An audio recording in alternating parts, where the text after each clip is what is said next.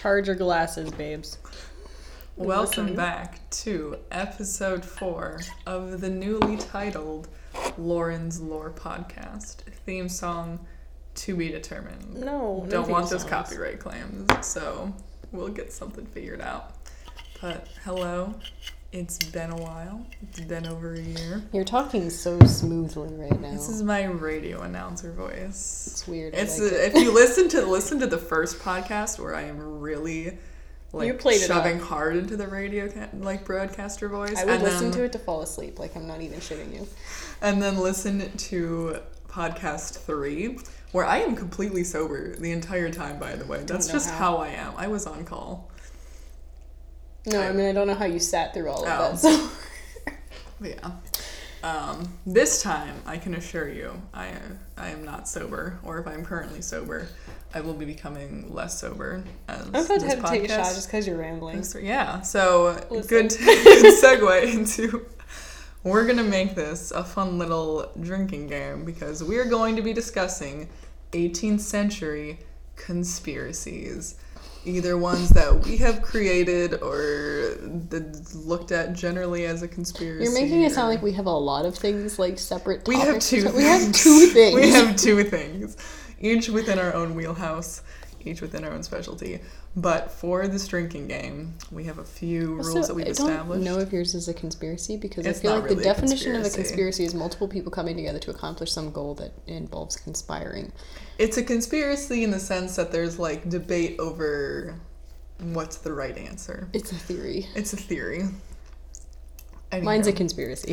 yours is definitely much more of a legitimate cons- conspiracy. Will I let it be handled with all the gravity it deserves? No. Never. so, the rules we have for the drinking game thus far are one, if I, with the sultry radio broadcaster voice, begin to ramble, which has already happened, take a sip slash shot. If we discuss Tumblr and how, And it's, and how it's if we trash talk Tumblr if we trash talk Tumblr as a general source of information, take a sip slash shot. If we refer to ourselves and really, you know, implore you guys not to take us seriously because we're not the most valid sources of historical information, take a sip slash shot. If we refer to Francis Kinlock as a slut or a trash boy, take a slip slip take a sip slash shot we should just have them take a sip and we take a shot. whatever they are. you know, Hey, if whatever you're- they're if you're- that night. If- Take a shot all- if you like. Really first of all, if you're under 21, you're not legally allowed to drink the first place, so don't be doing that. Second of all, if you're hardcore, get on our level. I'm gonna be taking a shot. This is this is our. Job. Also, the fact that you just rambled that long about that, I'm already drinking. So, Here we go. oh man, she's trying. Am I starting or are you starting with? I feel like you should start with yours because it's not actually a conspiracy. Okay, well let me take this shot first. Oh, she's doing it. Oh, oh, We're good. she did it! Yay! You should all know that Fireball is our drink of choice for the night because Wow, you make us sound like garbage that's the kind of trash humans that we are. All right. So for my conspiracy, would you expect anything else than something to do with John Laurens and Francis Kinloch? I wouldn't either, so you know. So I was actually interested in discussing this one since I think I saw the post getting reblogged a bit recently. But you may know that in 1782 there was an obituary published for John Laurens by an anonymous source. Um, the transcription that I have is from the New Jersey Gazette, published December 11, 1782, and it's titled Sketch of the Character of Colonel John Laurens, who fell gloriously in the defense of his country August 27, 1782. That being said, the original publication was in the Virginia Gazette on October 12th, 1782. Um, I don't think there's any differences in the writing that was published, but the dates will come into play with the conspiracy. So the Stop quote calling it a unquote, the quote unquote conspiracy, the the debate that surrounds this is the author of said obituary, and so there's two. uh, the two most likely answers are either Alexander Hamilton or Francis Kinloch. But why? But why, you might ask? So Alexander Hamilton, you can probably answer for yourself. You know, we know that he was obviously very close to Laurens, you know, both romantically and, and throughout their military careers and all of that. Um, so Hamilton certainly had the knowledge to write about Laurens. He certainly had that depth of emotion to feel the need to write an obituary about Laurens, all of that. And then there's Francis Kinloch, which you may be surprised about because if you've read my blog whatsoever, you know that Francis Kinloch and John Laurens suffered what I term a breakup in, I believe the year was 1776, where um, Laurens was coming out as very pro colonies, very pro um, republic or democracy, and Kinloch was very much like, I'm good with the monarchy. It's easy. It's like, this is the least, like, path of least resistance for me. I'm just gonna do my own thing. He was coming out as a little bitch. He was. Definitely. Um, so they kind of had a big falling out over that, um, which is possibly further worsened by the fact that later on in the war, Francis later changed his tune a little bit and ended up fighting for the colonies. Wasn't that because he like saved some dude's kid and he didn't get like properly properly I forget. I'd have to look up. Oh, I want to say Lord North. That sounds right. Yeah. Um, some prominent English dude. Uh, this is all from. I had an email exchange with Greg Massey, author of the John Laurens. Okay, so bio. I guess a quick disclaimer: we're gonna get like super vague about our references with a lot of things, and it'll be worse when I start talking about my conspiracy because I didn't feel like sourcing all my shit. God, we were going through this yesterday, and I was looking at my writings from like years ago, and I was literally like, Where did I How did I know this? Where did this come from?" And then you have to like source back whatever Yeah. chain of like different descriptions and clues that you found to like get to this one piece of information. You're like, well, honestly, honestly, if I had read like two sentences You more in the seen it. paragraph, I would have had the source for me right there. But I was just like, where did this come from? Um, but yes, I had an email discussion with Greg Massey, and um, I think I was looking for more Kinloch letters as I was doing some Kinloch research, and uh, he told me that apparently um, Lord North's son was drowning. Kinloch saved the boy, and then Kinloch didn't receive any special favors from Lord North. And Kinloch was very upset about this. So then he basically like defected from England. Like he was a South Carolinian, he was like a colonist, but that's when he went from pro monarchy to I feel like there's probably some nuance America. involved where like Lord North was like, I don't need to thank you because you're a dirty colonist or something Potentially. like, I- extra yeah. that I like pushed him over the edge with it because that's like so petty. I don't believe even Kinloch could I be mean, that petty. he definitely has this streak of like doing whatever is best and easiest for him. Entitled white boy syndrome. Yes. Yeah. Um, I think I tried to get the microphones before, and I think I'd have to check which lit because I might have been between like him and Mueller, and it was those I think are generally in French, and I do not know French. Um, The boyfriend. yes, the boyfriend from The first Geneva. boyfriend. There's many a boyfriend in Europe. I mean, it was like It's It that was- European education. yeah. I'll get into The why big Washington grand was tour. jealous of the European education. Where even? So yeah, I think I was saying ramble. Take no, take that shot, take that sip. No, that was my fault. That's okay. Um, but that was just to emphasize that Kinloch and Laurens um, didn't really. Oh wait, They had we bit- invalidated ourselves earlier and we didn't take a shot. Oh, we should take a shot for that too. Oh, we have shots poured already. I did. Oh, I, you gotta recharge your glasses. That's like a rule. Don't be caught Okay. without a charged glass. Let me finish. Let me finish this thought real quick, then we can do this. Um, so you might be surprised that I'm even postulating that Kinloch could. You really been- just use that word. yes, it's it's like uh, geometry class, you know, the postulates and everything. I feel like that was definitely a thing in geometry. You had to like there were like proofs and like postulates and stuff. Or am I making that up? There's also Koch's postulates for like bacteria and like infection. I'm a medical student, in case you didn't know. I know what polynomials are. I Polynomials feel like are that's also a a, p word. oh wait, no, like you mean like theories and like it was like I remember in geometry. theories and proofs. Like, you a had- postulate is the theory, Yes. and then the proof is the you proof. you had like the shapes and you would know like the this is angle a or the ramble. side Take two shots. Let's go. and like you had to find like the other angle or the side of the stop. triangle. Stop. We're not teaching math right now. Kinloch, I am suggesting him me take a shot while she's as a possible and what I think is the more likely author Oh. of this obituary, despite the rocky ground that he and Laurens kind of encountered in the late 1770s.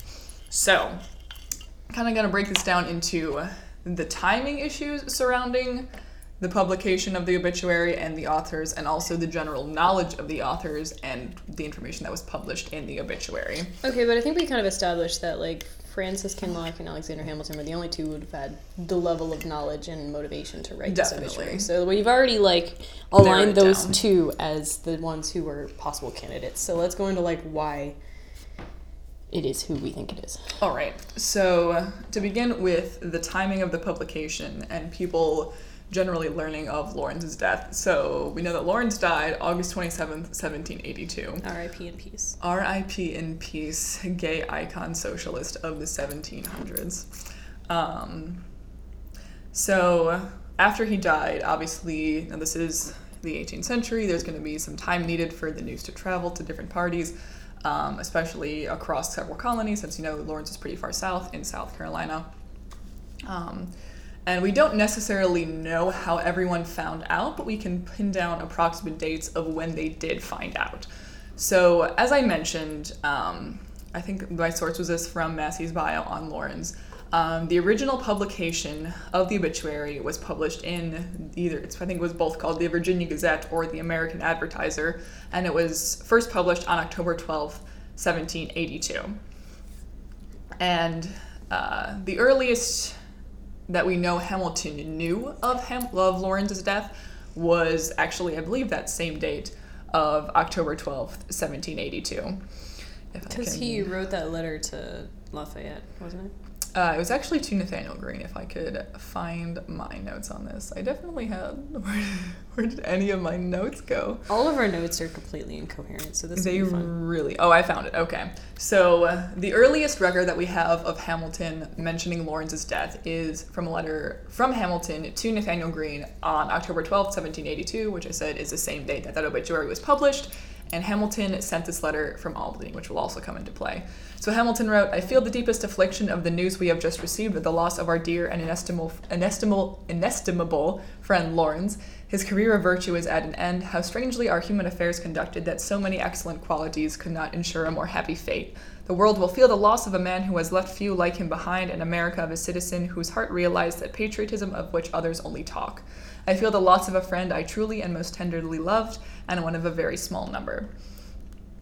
And as I mentioned, this letter was sent from Albany, and this is important because, as I've already mentioned, the obituary was published in a Virginia newspaper. So the timing of Hamilton learning about this and also the lo- location kind of make us rank Hamilton lower in our list of potential It would have authors of the like obituary. at least a week for him to get to Virginia. yeah, so considering, you know, if Think Hamilton about like okay, so think about like when he made the ride during like the winter of 1777 Yeah. to like pass the news about uh, freaking needing troops at Valley Forge. It took him like seven days to get up to Albany from Pennsylvania. yeah. Like it's even further than that, so it would take him more than a week. Yeah, so either And that was like riding his ass off. Yeah, the one kind of like iffy thing is we don't we this is the earliest record written record that we have of Hamilton mentioning Laurens's death, but we can't say for sure when he would have first heard about it. Obviously, this is about like a month, month and a half after Laurens actually died. But again, you know, Laurens is in South Carolina, Hamilton's in New York at this time. The news is going to travel fairly He slowly. said he just heard of the news.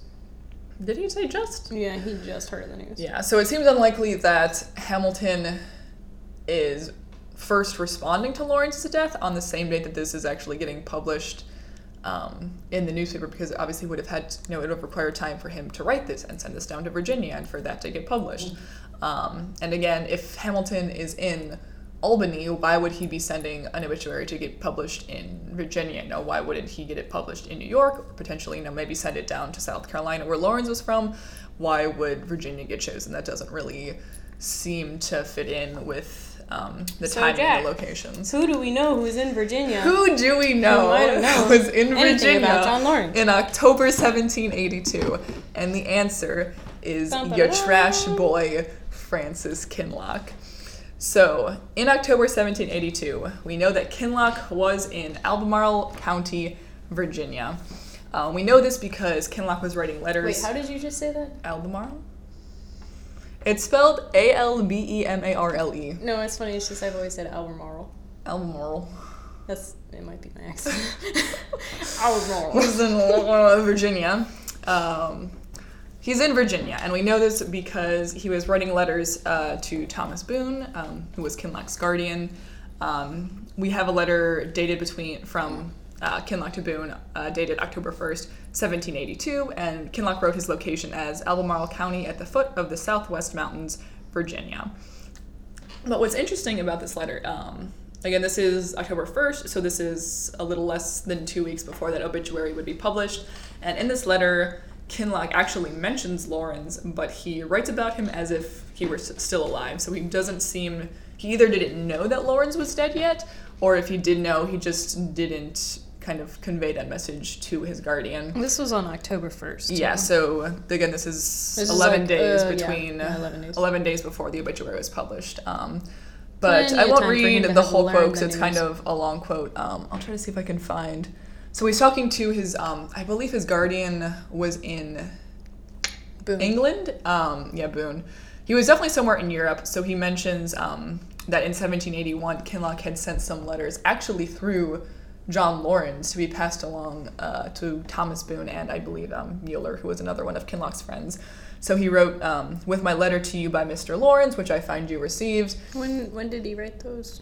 In When he went to 1781. Yeah, when so when John went to France, it appears that he took some letters from Kinloch to his friends, um, Kinloch's friends, in Europe, which uh, kind of circles back to my conversation from earlier. Despite the fact that they had this really big falling out in the late 1770s, it seems like Kinloch in came back to the revolution He in did. 78 in like September or so.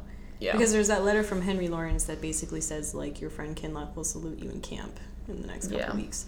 So imagine that. I think John dragged him. He's like, oh, his like a guardian must have like had some convincing to do with him because I like no, it wasn't fun- me. So many fun me. opportunities to imagine how that went down because this was when Laurens was probably like peak gay with Hamilton. Yeah. What's also funny is that I think Kinloch was in Philadelphia when He Laurens was. was, a pil- prisoner said- of war in Philadelphia, and Hamilton came to Philadelphia to visit Laurens. So In the- imagine that. No, well, that's a theory that we have because they had the portraits done.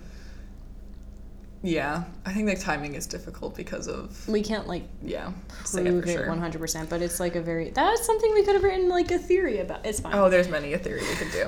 Um, But Speculation. anyway, my point is that um, it seems like Kinloch and Laurens potentially kind of mended some of their relationship, at least to the point where you know Laurens was like willing, like he was like carrying letters for Kinloch across. They've been bros the on the ocean. battlefield at Yeah. that point in time. Like, Um, I'm sure there was there was a lot of tension when Kinloch oh yeah, I first like came imagining back. like the first month of tension just oh being like man. so charged. That would be bad. Um, but it seems like not that they were necessarily back to the level that they were in like Geneva and in Europe when they were probably basically boyfriends. Um, They broke the sexual tension. Yeah, It's fine. but it seems like they kind of forgave the mistakes of the past and kind of moved on with their lives. So um, I think it's certainly possible that with that relationship somewhat mended, Kinloch might have felt compelled to write the obituary. So to summarize, the obituary was originally published in on October 12, 1782, in Virginia.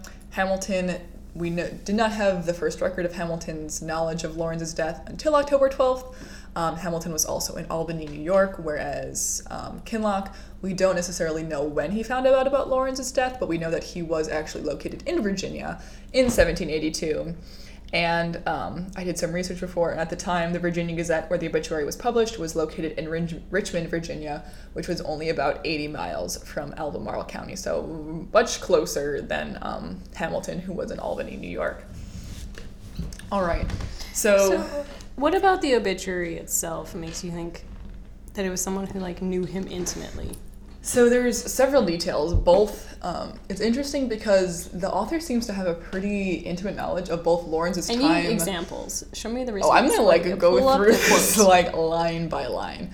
Uh, Oh, dear God. So generally speaking, we'll see if, if this gets too long. We're gonna cut it short. But It's generally fine. My speaking, part will be ridiculous. um, the author demonstrates a very intimate knowledge of Laurens's time in Europe, which would suggest Kinloch as the author, um, because Kinloch was in Geneva when Laurens was in Geneva. Um, they were both studying together. I think Laurens had um, Kinloch had um, actually finished his law studying and possibly had already passed the bar by the time Laurens got there. But um, they were Just both little in overachieving slut. yeah, a little bit. Oh, Well, God Laurens damn was also, it! Laurens was also kind of delayed because of all of his mother dying and everything, and all of his siblings dying and everyone dying.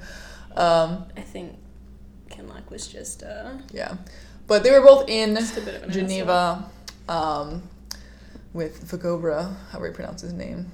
Um. They go Um, and so, why am I just? Oh, so yeah, um, Kinloch was with Laurens in Europe and would have obviously had um, a pretty significant knowledge of Laurens's time there, whereas Hamilton, you know, didn't meet Laurens until uh, 1777 when Laurens returned to fight in the war. Um, and then at the same time, the author does have a considerable considerable knowledge of Laurens's efforts during the war, which would suggest potentially someone like Hamilton, who we knew was obviously very close to Laurens, um, throughout the war and throughout his efforts to raise the regiment of slaves and different things like that. Um, so right now, I'm going to try to go through this line by line. I have not transcribed this at all, so I apologize if I stumble over the 18th century S's that are shaped like F's and poor scanning of an article. Those was- are my favorite. Those are the they make the word suck look like fuck. Yeah. All right. So to begin, Not that they often use the word suck, but or fuck. But anywho, yeah. all right. Public with a K. Every public officer who hath served his country in council or the field with firmness and integrity is entitled to public esteem, but there are some traits in the character and conduct of the illustrious Colonel John Laurens, son to the late pr- President of Congress, that have shone forth in the active scenes in which he hath been employed during this contest, which mark him in particular, and should make an, an impression of gratitude on the breasts of his countrymen and on the tract of time which should never be erased. Um, so that's the opening paragraph. That Fairly doesn't need any general. It's just kind of Just keep reading. yeah, it's just a person who He's a cares, good dude. He cares a lot about John Laurens. Let's go. Uh, next paragraph. At the commencement of this war, he had finished his studies in Europe, and although he had married in England and was happy in this the tenderest of connections, neither the charms of an amiable woman nor the allurements, allurements of affluence in a married state could detain him from the service of his country. Incapable of that deliberate and self interested policy which would, while his father bore an active part in the councils of America, have prescribed him to the pres- prescribed him to the prescribed to him the part he should have taken, that in the prosperous event of either party would have preserved his estate. He could not bend and crouch before a tyrant's throne, in ease and sloth, and tamely look on and see his countrymen struggling against every human difficulty for their freedom, the simplest boon that nature gives us all. When therefore he found that in the councils of Britain the conquest of America was determined, and that her ablest and most experienced officers at the head of powerful armies were putting in execution her nefarious plan, instead of making his peace with those in power and de- deprecating the vengeance which, in case of their success, he knew must fall upon his aged father's head, superior to every consideration of interest and incapable of being influenced by the tenderest ties of private connection, he flew to the, the oh god, this is like he flew to the something of his country and has been unwearied in her service. Oh, I think it's he flew to the standard of his country and has been unwearied in her service. It didn't copy well. Either way, Also, damn. most of that was like one sentence. you read that really well. I'm gonna drink to you. that. Okay, thank Cheers. you. I also need to let Yeah, me take you a shot need. real quick. You missed your shot earlier. I did. I missed like several shots. Oh, All right. why are these getting harder to take and not easier? I don't know. Um, so what's interesting is that um, the author of this specifically knew that John had married while in England. Okay, but like a lot of people would know that. They did, but also, but what's interesting is that like they knew He goes on for like a solid like quarter of this obituary about his time in Europe, as Yeah. if like that was an important part of their relationship, which is a which suggests Kinloch. And it also seems, I think the way he like said, it, like, oh, like he, the kind of the implication that like he knew that Laurens was like worried that he'd have to like stay in Europe because of his marriage, but he was like still quick to go yeah, like this is to everyone in the colonies. This probably would have been like a benchmark of his career of like, oh, you left your wife in England. Yeah. But to someone who actually like experienced time in Europe with Laurens, it would have been something that was like a major part of like, oh, he had to sit there and struggle with his like duty and inclination as far as like I'm married, I have a duty to my wife, but I also like have a duty to my country. Yeah. So this just generally like the discussion of Europe and The fact that it's that long. yeah suggests kinda- someone who knew Laurens well in Europe, which would be Kinloch. And we do know that Kinloch actually visited and I think like had tea, Yeah, he with, had tea with with Martha Manning. So he knew Kinloch knew before like pretty much anyone really. I mean it was They, like you. I wish I could have been a fly on the wall to that tea oh conversation. my god. Also by the way, the child that we're having is named Francis. The conversation Oh god. around that, around That's a whole oh man. that's a whole thing too. Um Anyway, But basically, this to me, this paragraph suggests more of a Kinloch vibe, just the discussion of Europe and the knowledge of the whole marriage that was occurring in Europe. Um, I want to and- read this next part. I just want to try reading. all right. Um, and I think kind of like in there is also kind of talking about like being willing to like rebel against the monarchy and everything, which I almost feel like is like a callback back to like the Laurens Kinloch debate about the like the republic versus the monarchy. Um, to me, that really screams Kinloch. Could it technically be Hamilton? Sure. Uh, I mean, I'm sh- like Hamilton obviously did eventually learn about Martha Manning, albeit a year and a half into his relationship with Joan Laurens. Um, but you know he wasn't with John during Europe or any of that. So I feel like this is like point Kinloch. Read the next paragraph, if you will. All right, let's see if I can actually read this. This will be hard. In the beginning of the campaign of 1777, he joined the army in the character of aide de camp to the commander in chief. In the Battle of Brandywine, in the midst of danger and difficulty, he behaved with the utmost Calmness. calmness and deliberation. He carried the orders of the general from wing to wing, and although he fell in parts broke and dismembered, and whoa, that's not true, and put to rout, none of these circumstances of difficulty threw him into embarrassment or turned him from the line of duty. In the Battle of Germantown, he was present with those troops who led the charge, and in each turn of action in its most fortunate stage, while the hopes of the general were high and the prospect of glorious victory warmed the breast of every soldier, among the foremost with the highest ardor, he preferred upon the enemy's rear. Pressed. Yeah, those are S's. He pressed upon He the pressed enemy's upon the enemy's rear. And in the fate of that battle, when the army received a check from the party collected in a house, which its consequences induced con- Confusion. confusion and disorder, at the head of a small party with fixed bayonets, he charged upon it, nor did he retire till he received a wound in the shoulder, and two thirds of his men lay dead in the field. That's not funny. He fucked up. Anyway, in the Battle of Monmouth, he behaved with his usual propriety, was active in leading troops to the charge and in rallying them on the retreat. In that of Rhode Island, he imme- which immediately followed, he commanded a regiment of infantry, and for the order and excellent arrangement of his corps, his firmness and bravery in action, and his superior address in favoring the views of the general, in the Close. close of that affair, received his particular thanks. So now in this paragraph, There's a couple getting- inaccuracies in this that I feel like Hamilton would probably have known. Also, which part of Rhode Island is he talking about? Okay, so when he went to Rhode Island and he had to talk to D'Estaing about. Oh wait, this is when he drew that Rhode Island map that I discovered. Fun fact: I discovered a map that John Laurens drew of Rhode Island, and I touched it with my hands. That map that Founders on nerd. that Founders Online says um, has not been discovered. I found it. I found it myself. Spend way too much time in a basement. That's what you do. It was a Anyway, great- so in this paragraph, there's like, okay. So he carried the orders of the general from wing to wing, and although he fell in parts broke, dismembered, and put to rout, none of these circumstances of difficulty threw him. Like, he specifically did not fall. He got, like, his ankle broke, and that was the extent of his injuries. He got hit with a cannonball in the foot at Brandywine.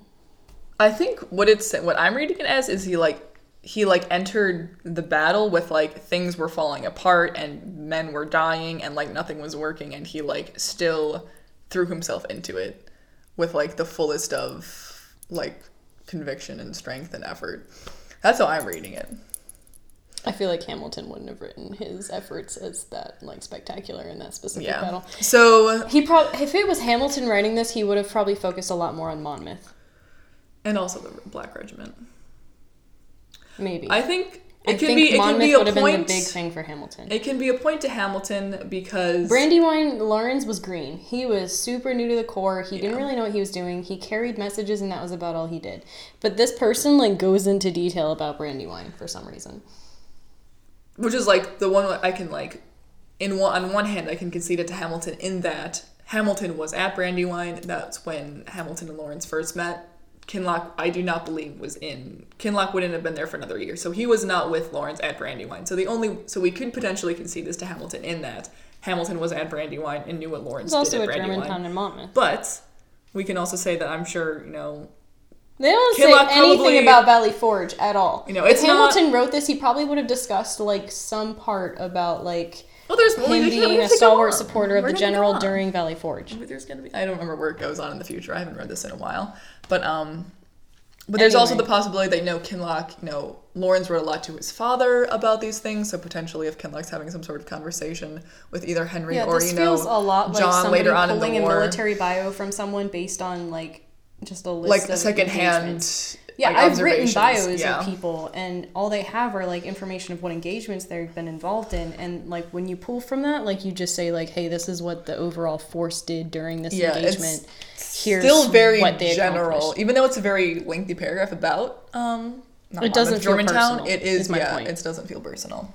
So we'll go on. I'd say this one can point go either way. Um, probably more. I personally feel it's still more in support of Kinloch. If you want to put this point towards Hamilton, you know, I wouldn't be opposed to that either. But we'll go on to the next paragraph. Hitherto, in the seal, seal,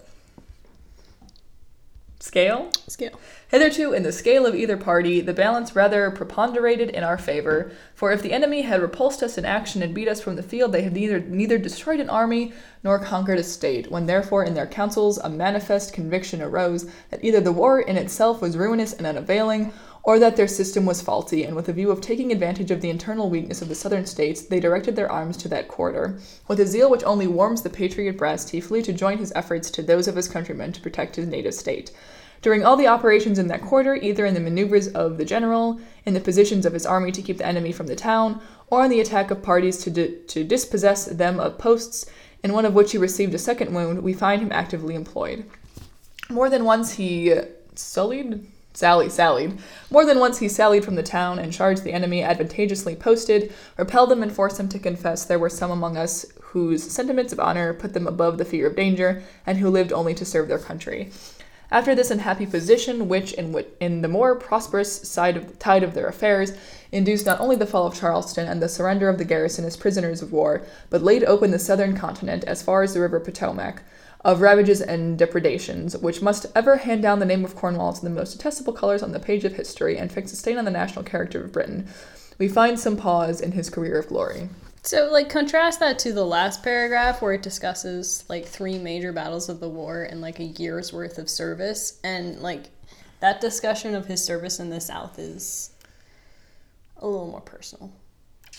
It's it's interesting because it's like a little bit more personal, but, But, it's also, also a little bit more a larger vague. period of time. Yeah, so it's not getting into specifics about things, you know, like Savannah or Laurens's role Maybe surrounding he the far, knew fall not of to go into that though. Um, but what's it's but it Like- does seem like it is more general, but I can also see it kind of being Kinloch because you know Kinloch, I think he was with the in the House of Representatives in South Carolina at this time, um, and I think he was also taken prisoner at the fall of Charleston. And there's kind of this discussion and knowledge of the fall of Charleston, which I think would lend it more towards Kinloch being the author. Again, um, this can also kind of go more towards Hamilton in that you know Hamilton, what um, Hamilton didn't know as much of Laurens uh, Laurens's efforts in the Southern campaign, um, just because you know Hamilton wasn't involved in in that part of the war. Um, so it does read a little bit more general in some parts. Um, but, at the same time, there also seems to be kind of like a personal. because like Kinloch, if he was already in the South, probably wasn't receiving as many letters from Laurens about like specifically Yeah. what kind of military actions he was taking, because he would expect uh,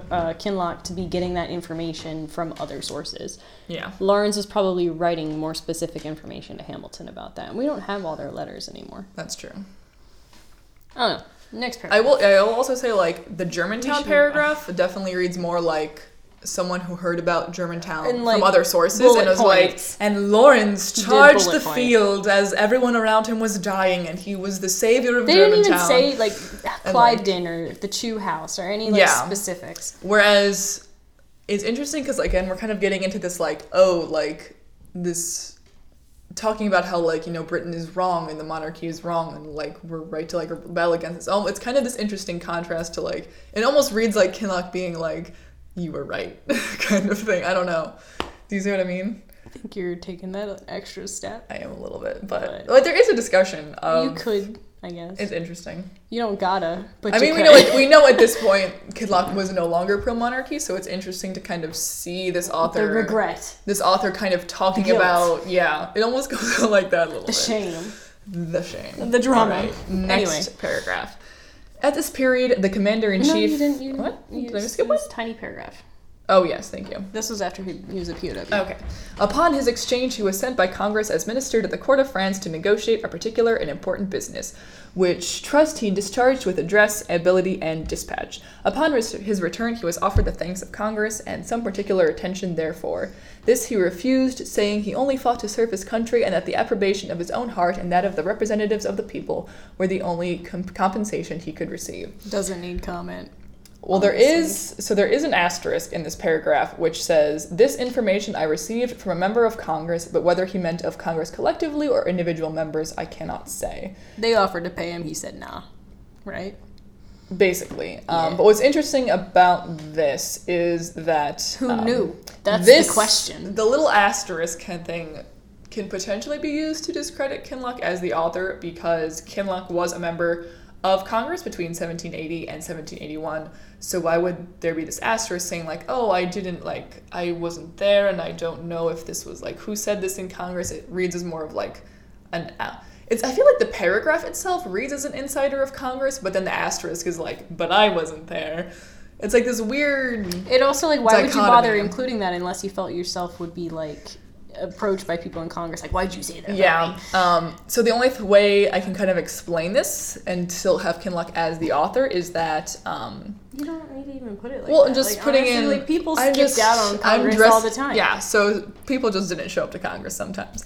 Also, um, in went to Virginia for a large part of 1781 um, because I believe he got married that year. Yeah, he got married. February 22nd, 1781. Like, I That's. I, his relationships are also a whole. He like married like a 15 year old. All right, I'm gonna It take was- a shot already because I gotta say he is a slutty bitch. Yeah, he was. All His right, like wife died, and then like I think less than a year later, he's like time to get married again. God, Um, and he was also he got married in the lonely beginning. boy. He got married in February 1781, and then he was also captured by Tarleton in Virginia in 1781. Were we so all he captured spent, by Tarleton at I some think point? we were. I think we were by those handsome good looks. That like Relatable. bearskin helmet, you know. That's like that gets us all, you know.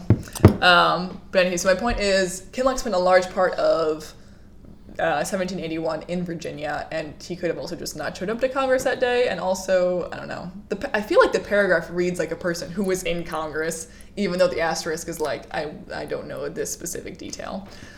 I, I feel like they only would have included the asterisk if they felt that they were accountable to someone else's opinion in Congress anyway. yeah. Like they felt the need to say like I can't confirm this for sure, but I'm gonna say it anyway. Like who would do that? All right, so that was a little short paragraph. Moving on to the next one. I want to read it. Okay. I'm gonna butcher this. At this period, the commander in chief had in what invested, York. York. What does that mean? I don't know. Anyway, at this period, the commander in chief had invested York, and the allied armies of America and France were arranged round it. Oh, this I is think it's like Yorktown. Yorktown. Yeah. Okay. After milking a report, making a he milked that report. Out of a poor aide de camp. After making a report to Congress of his negotiations abroad, a few days threw him into the army. Here the general employed him, and in this siege we find him heading one of those columns which formed and took one of their principal redoubts. He was also one of the commissioners on the part of General Washington for settling the terms of capitulation previous to the surrender of Earl Cornwallis. From that period, the affairs of the enemy to the forthward to the southward, that's southward, returned in a contrary direction, and whatever influence this event might induce in the co- councils of different European countries, it became the particular benef.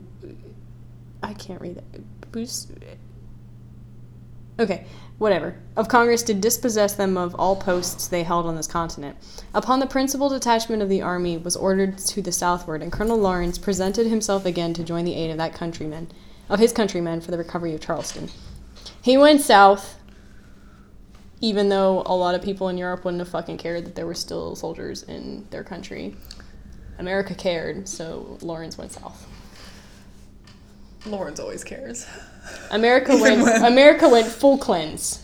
They were like, we gotta detox these British out of our gut. We gotta. We gotta clear our bowels of all these British. Yeah, so this one, um, Laurens is like, I'm gonna help you. Okay, we're gonna continue because you don't need to like.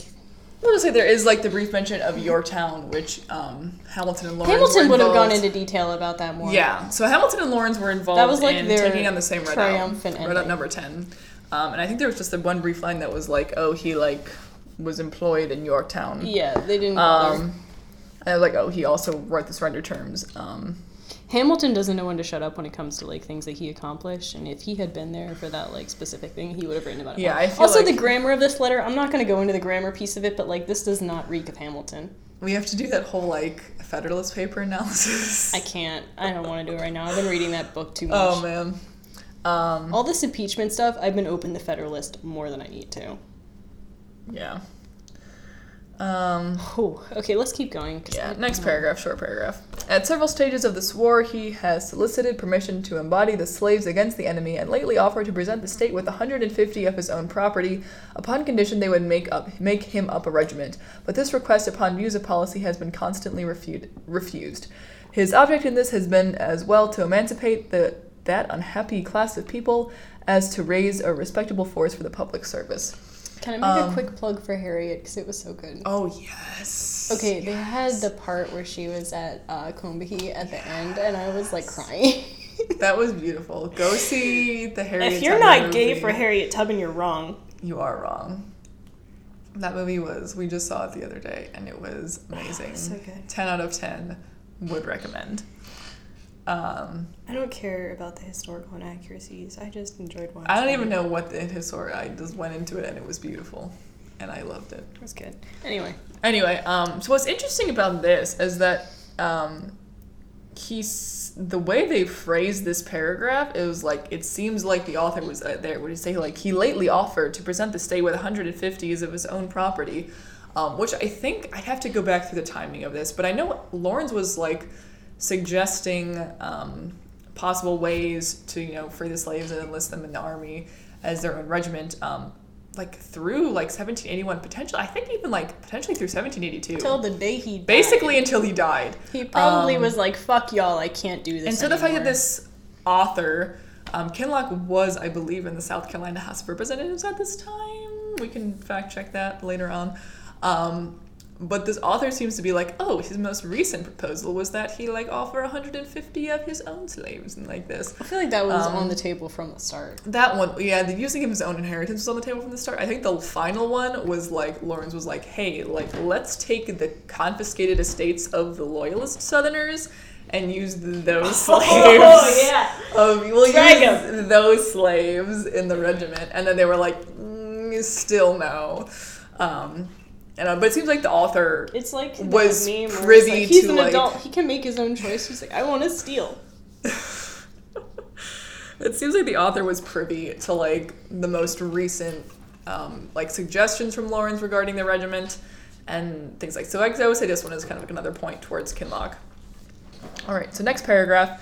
Sometime since a detachment of the enemy having advanced into the country and General Gist, commanding the infantry, being ordered to meet them, Colonel Laurens, although for some days preceding the action he had been confined to his bed with a high fever, arose, headed his corps, led it to the charge, and while gallantly fighting at the head thereof, received a wound of which he died in the field.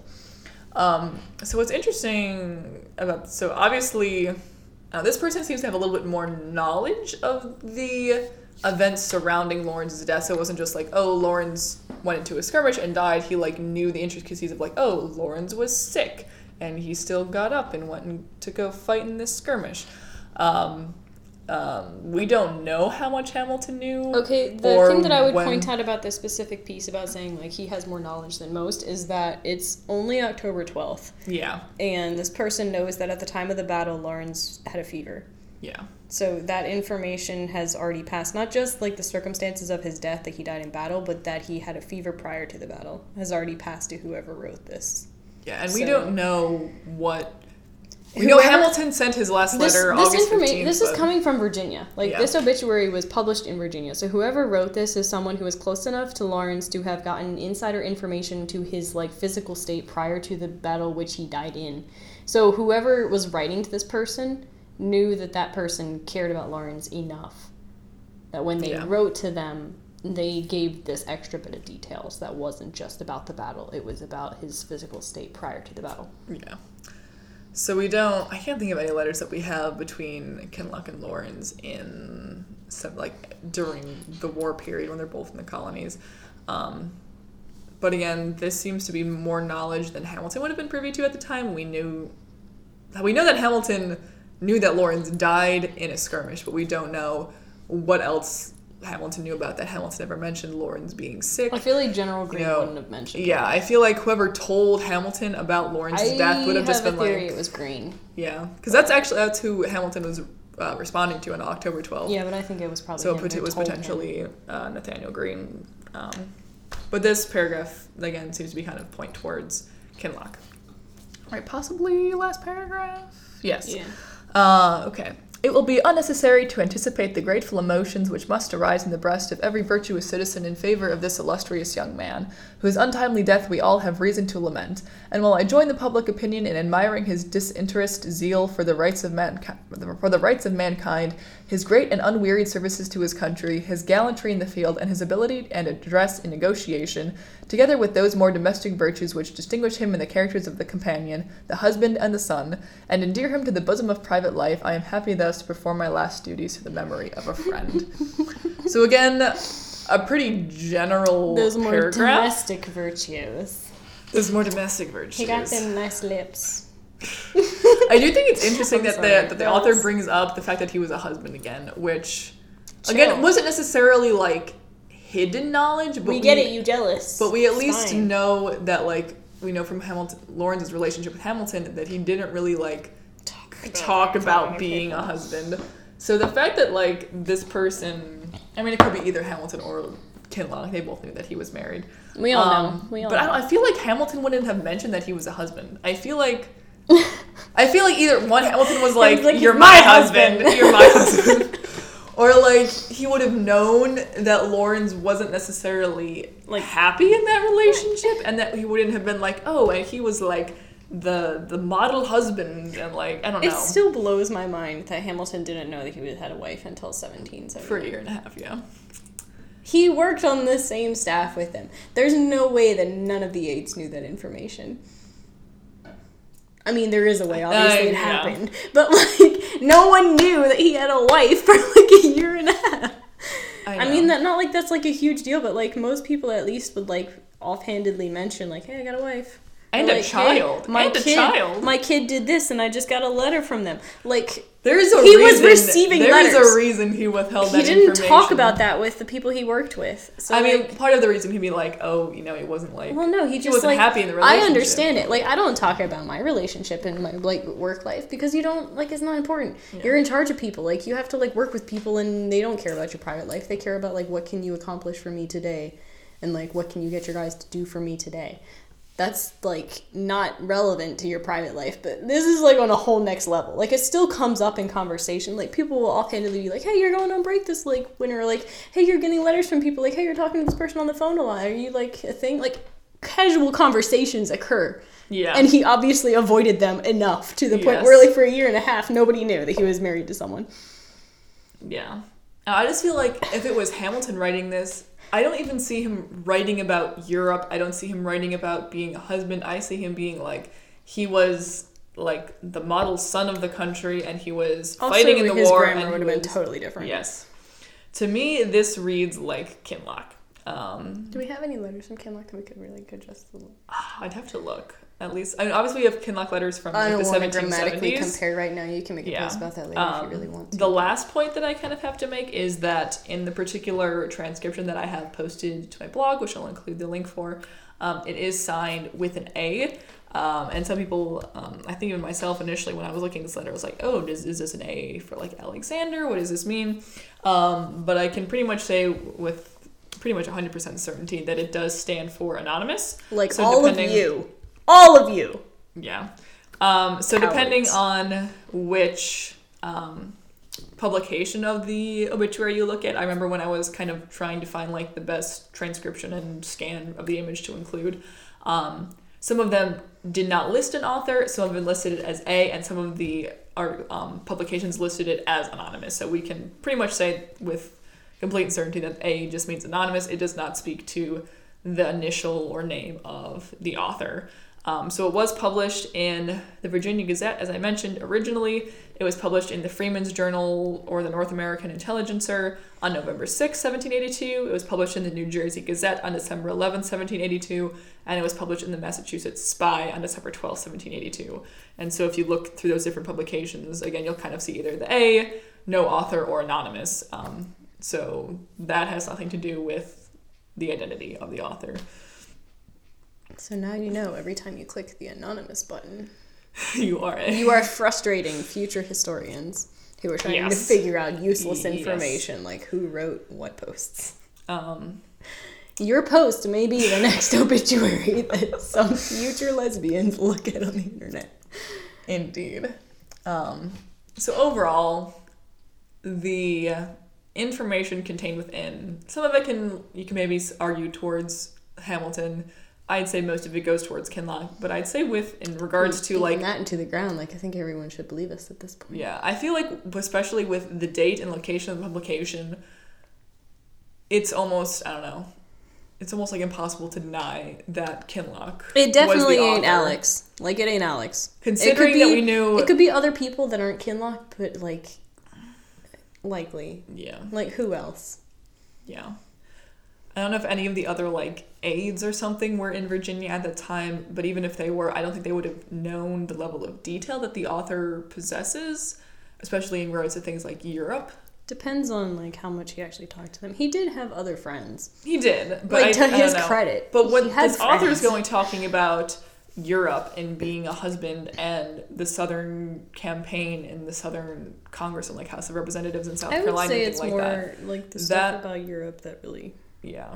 Uh, to me, in my humble opinion, Whoever wrote it at least talked to Kinloch. yeah, potentially. I mean, it's in Virginia. Yeah. I feel like it has to be Kinloch, which is interesting. It's an interesting end to their relationship.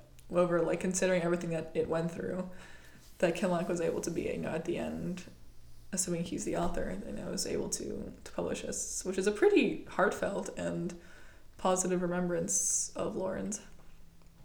Sure. Sure. Sure. Sure. All right. Conspiracy number one. Take a shot for finishing the conspiracy. No, like I took what is it? so Forty-five many. minutes. Fifty-three minutes. This is gonna be a the long podcast. ass podcast. We need to end this. This is bad. So, this was episode four of Laurens Lore Drinking Game Conspiracy Edition. Follow up to be posted whenever we have time to post it.